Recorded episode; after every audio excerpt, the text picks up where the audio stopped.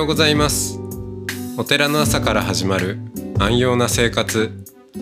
あなたのウェルビーイングが整うテンプルモーニングラジオ。週替わりでお迎えする素敵なトークゲスト。今週は福岡県福岡市高訓寺住職小林真水さんです。トークの後は全国各地のお坊さんのフレッシュなお経を日替わりでお届けします。このラジオはノートマガジン松本商家の北条庵よりお送りします。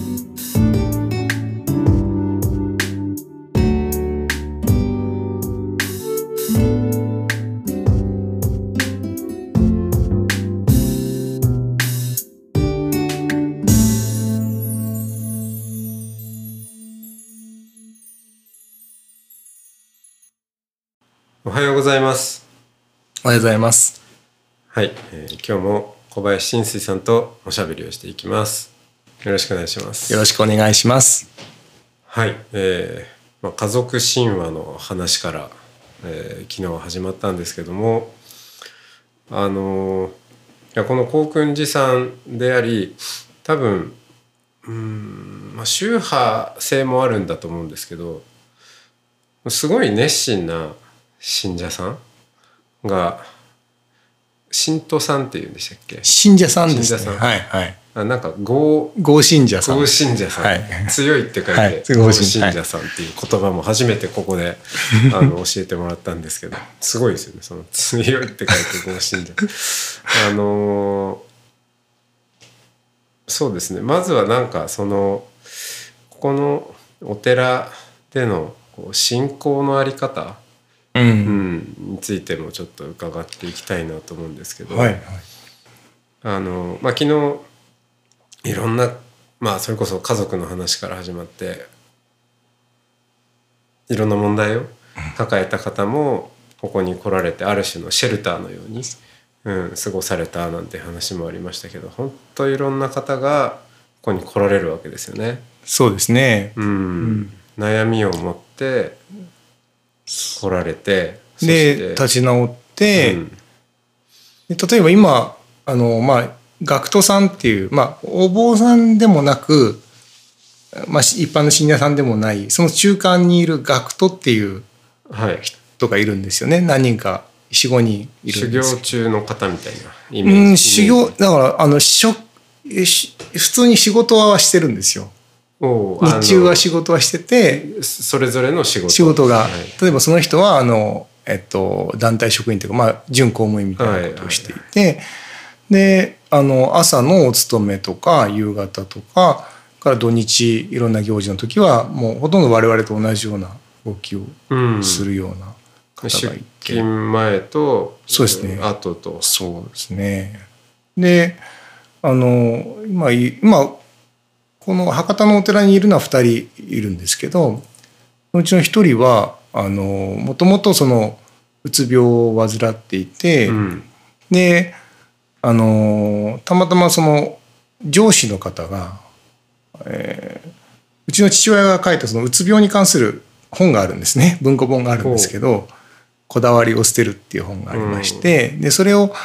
たまたまこう渡してでも本人はもううつ状態なので当然読む気がしなくてカバンの中に入れてたら、たまそれを奥さんがこう見つけて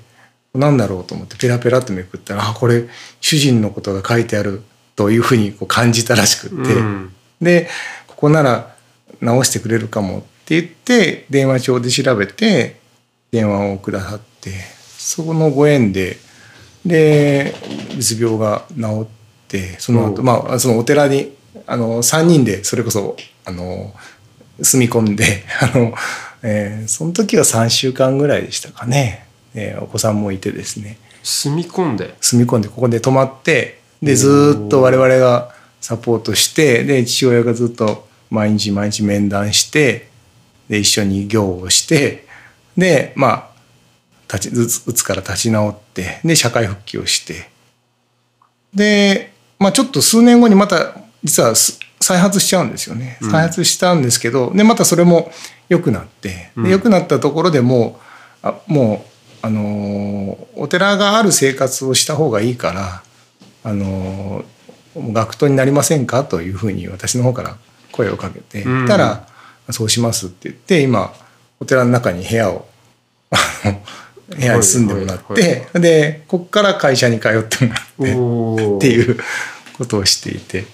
そっかそれならもうなんか再発もしなそうですね。だから本人もだからもう1年ぐらい経ちますけどあの再発もせず元気に通ってますけどね。面白いですいやそのよく信仰で救われるみたいな話、でその時に、まあ、航空寺さんでも朝とかすごいお参りの音が鳴り響いて、はいはい、そうですね。ここでテンプルモーニングをやらせていただいた時に、はいはい、こんななんか迫力のあるテンプルモーニングがあるんだっていうか ご信徒の方たちがすごい勢いでお参りしてるんでそうですね、うん、驚いたんですけど、うん、まあそういうふうにしてあのもうとにかくお題目を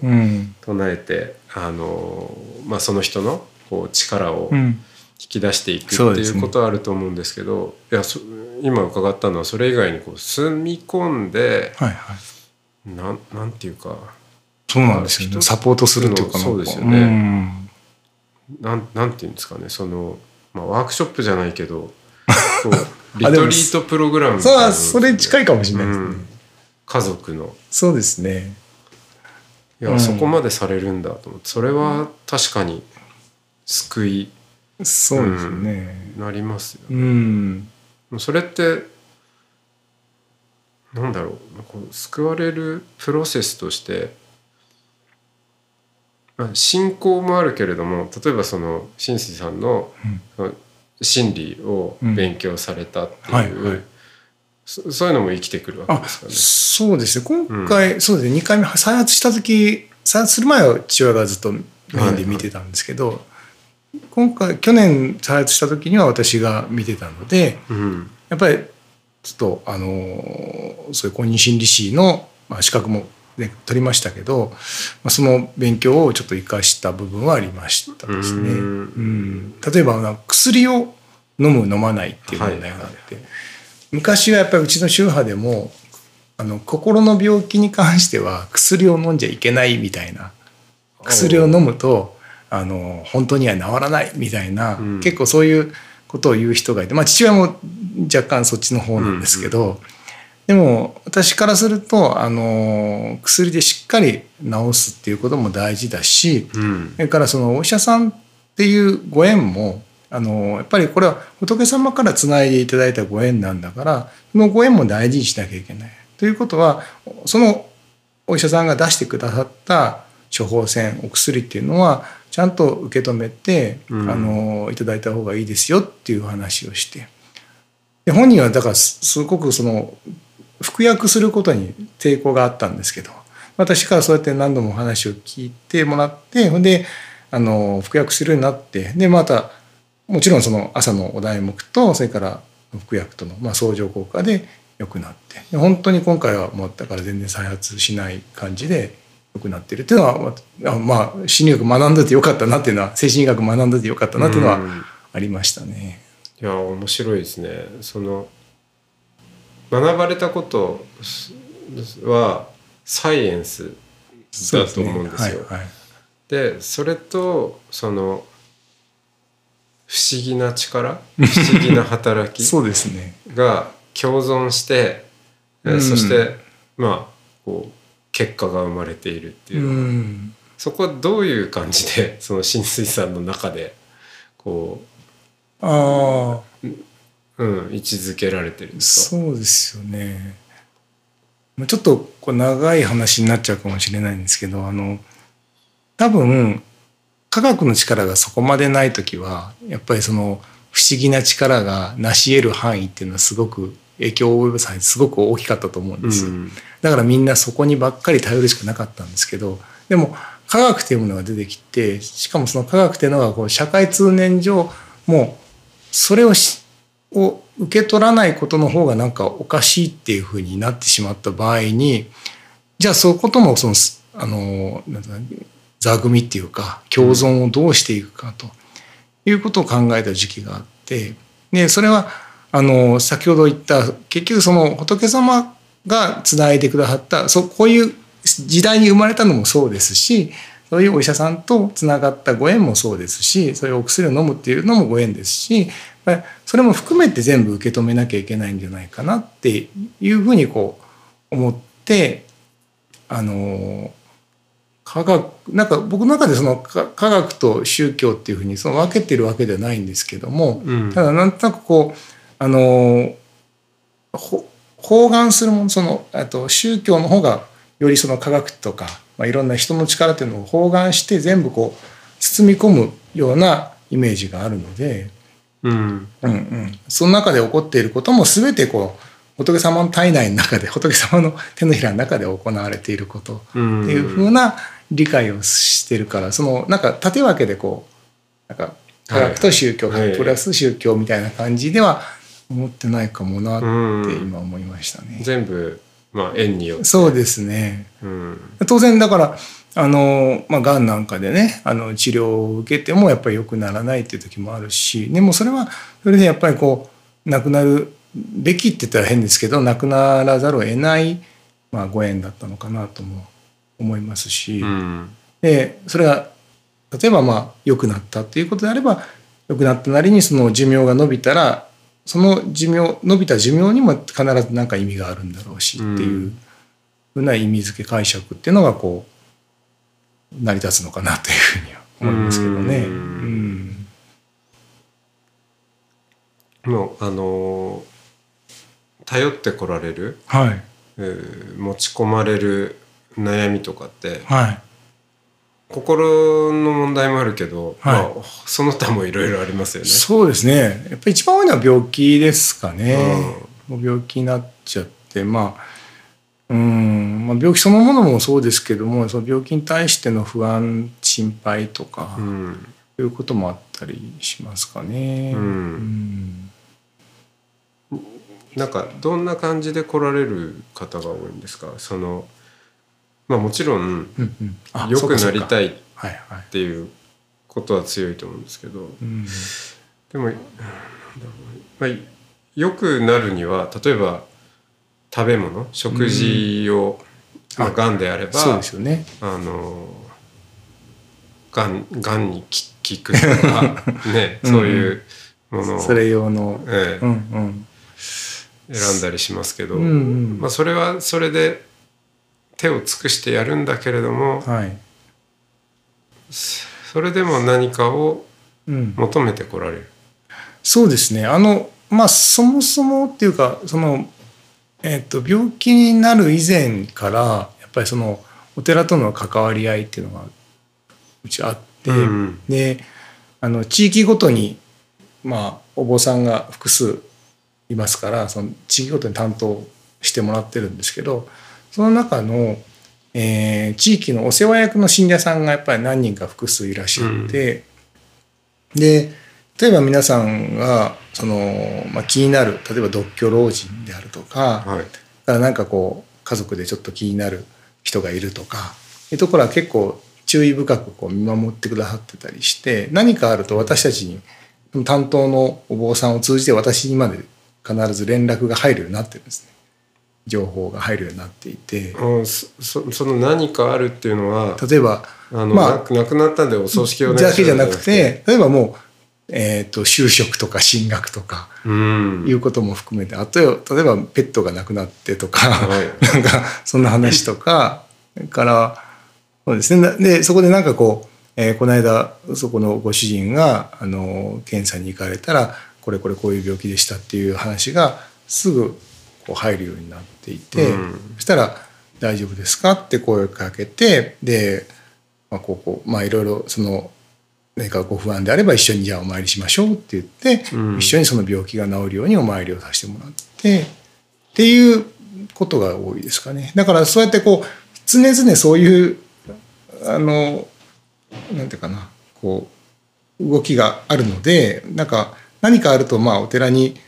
一歩入れてちょっとこうお参りしてもらうとかなんか相談乗ってもらうっていうのがもう信者さんの中には割とあるかなとは思いますけどね。で、まあ、もちろん病気だけじゃなくて子育てのことであったりとか、うん、あとまあ供養のことであったりとかですね当然それはありますし、うーん。うん。いやーそうですか。ってことはまあ友友人であの拡張家族といううんうんうん概念をうんうん。なんかひ言ってるうん。人がいるんですけど、まさになんかそういう感じですよね。そうですね。まあその家族っていうまあどの辺をもって家族っていうのかっていうのはありますけど、ええ。ただ、えっと友人ともまたちょっと違う。友人知人とも違う、かといってその会社の雇用関係でもない、うん第三の なんかこう役割っていうか。そうですね。ん、でむしろその家族にもちょっと言えないことを僕らに話してくださってるとか。誰かに言いたいんだけど誰も言えないって時は私たちに話すっていうのは結構伺ったりしますね。だからあまあ、そういった意味では心理学のそのいろ臨床心理学を勉強してるってよかったなとは思いますね。うん。うん、それこそあのいろんな家族がいるんだなっていうのって もう身に染みて感じるんじゃないはい。はい。感じますね。うん。ええ。ねあの話をこうが聞いててもうん。そういう考え方するんだみたいなのそうですね。うん、まさにここの部屋がよくそういう時使われるんですけどいろんなご家族来られていろんなお話をここでされて泣き笑いありますねやっぱりね。うーん。うん。うん。そうか。そういう時に、うんはい、えーまあ、場作りっていうか、その話しやすい雰囲気とか環境とかはいはを作ってあげるってことあると思うんですけど、うんどんな風に接されるんですか？住職っていう感じなのか。でも、えーまあ、家族でもないけれども、友達とも違う。そうですね。でなんか、まあ、ただ儀式をやるお坊さんってでもなく。いうことでもなく。先生でもなくねっていう。うん。どれでもない。そうですね。まあでもあんまりこうなんていうかな。こう近すぎてもダメだし遠すぎてもダメだしっていうのはちょっと心がけてるところはありますかね。うーうん。んあのやっぱり会えばただ挨拶だけじゃなくて一言二言あのお声をかけてまあ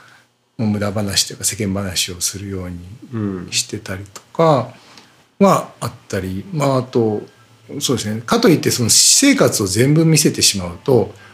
かえって失望されたりとかなん。かこうこんなもんかみたいなふうに値踏みをされてしまってもいけないかなと思うのであんまりこう明けっ広げに全てをこう見せるっていうことでもなくただあはい。全部こう見せないわけではなくてですね、ええちょろちょろと成人空襲ではない、はない。く、漏れ出てしまう部分がどうしてもあるので うんそうですね、うん。うん。だからまあそこら辺の距離感はすごくあの大切にしているところはありますね。ううん。んまあ相手にもよりますけどまあねあとそのお坊さんが複数いるっていうのもすごくありがたくてやっぱり一人でできる守備範囲ってまあ言っても360度中のまあ15度ぐらいかなと思うんですよね。でも15度でもね10人もいれば150度まではなんとか広がっていくので、に、うん。うん、だその意味では複数いるねまああの複数いることでまあ情報の共有の仕方っていうのがすごく最初課題にはなりましたけど今はそうやってこういろんなことをみんなでこう共有しているところですね。うん。うん。うん。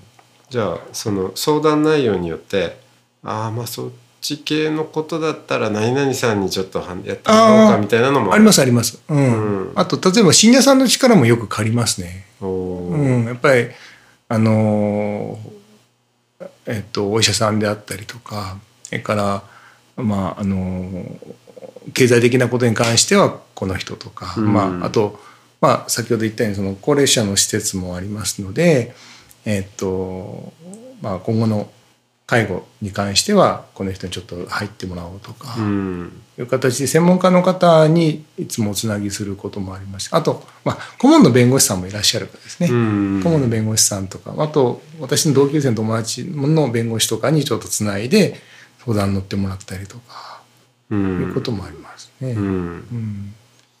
いやー面白いですね、うん。なんかあのイギリスのにリンクワーカーっていう人がいるらしくてその社会的処方というものが、まあ、盛んらしいんですけどイギリスは。うん。薬の代わりに何か人を紹介したりっていうことを処方するっていう、なんかそれにも近いような感じがしますね。そうですね。あの聞いててなんかそうイギリスのやっぱり家庭医うん。みたいなのをちょっとこう少し自分たちああいう形であればいいなと思ったりとか。そのうん。なんかこう例えば一人暮らしのおばあちゃんのあの電球を変えてあげるとか、はい、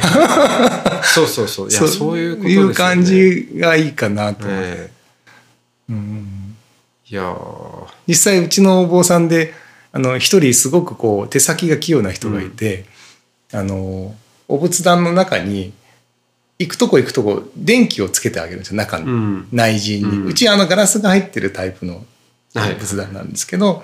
で電気 LED をつけてあげるでもう買いだめしてるんですよあの近くの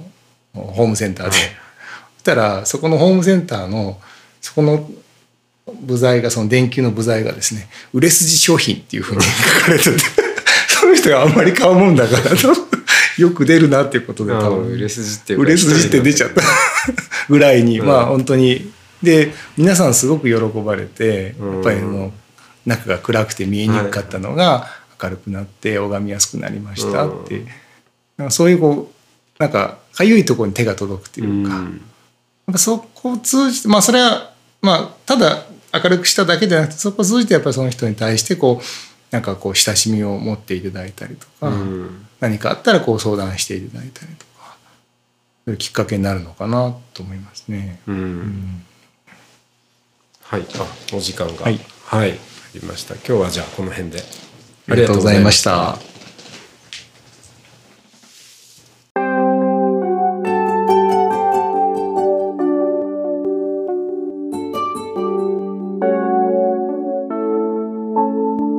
ここからは音の巡礼のコーナーです。全国各地のお坊さんのフレッシュなお経を日替わりでお届けします。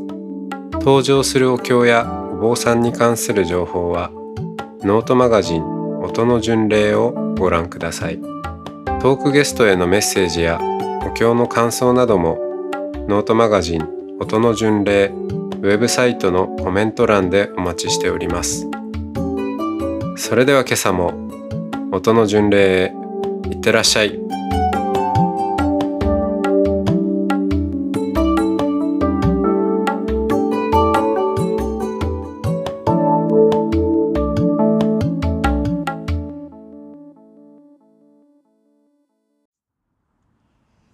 菩薩願行も。弟子それがしつつ心で処方の実相を感ずるに皆これ如来真実の妙相にして人人切説いちいち不思議の巧妙にあらずということなし、これによって、いにしえ戦徳は、鳥類、畜類に至るまで、な将来肺の心をもって愛護したまえり、カルがゆえに十二時中我らが神妙用語の時期僕はもとよりこその単品にくにして権現寺の分身なれば、誰かえて苦行感謝せざらんや無常の気物なおしかり。言わんや人にして愚かなる者には等しお連民懸念したとえ悪臭音的となって我を罵り我を苦しむることあるも。これをこれ菩薩権下の大事にして無料ご来がけを演習によって作りなせる我が身の在庫。消滅げなつせしめたも、方便なりと一心奇妙、根治を健常にして深く長心をこさば。一年登場に蓮華を開き、計一物を現実一緒に浄土を将軍し、如来の光明却下に見絶せ願わくは、この心をもってあまねく一切に及ぼし、我らと主情と同じく七をまどかにせうこと。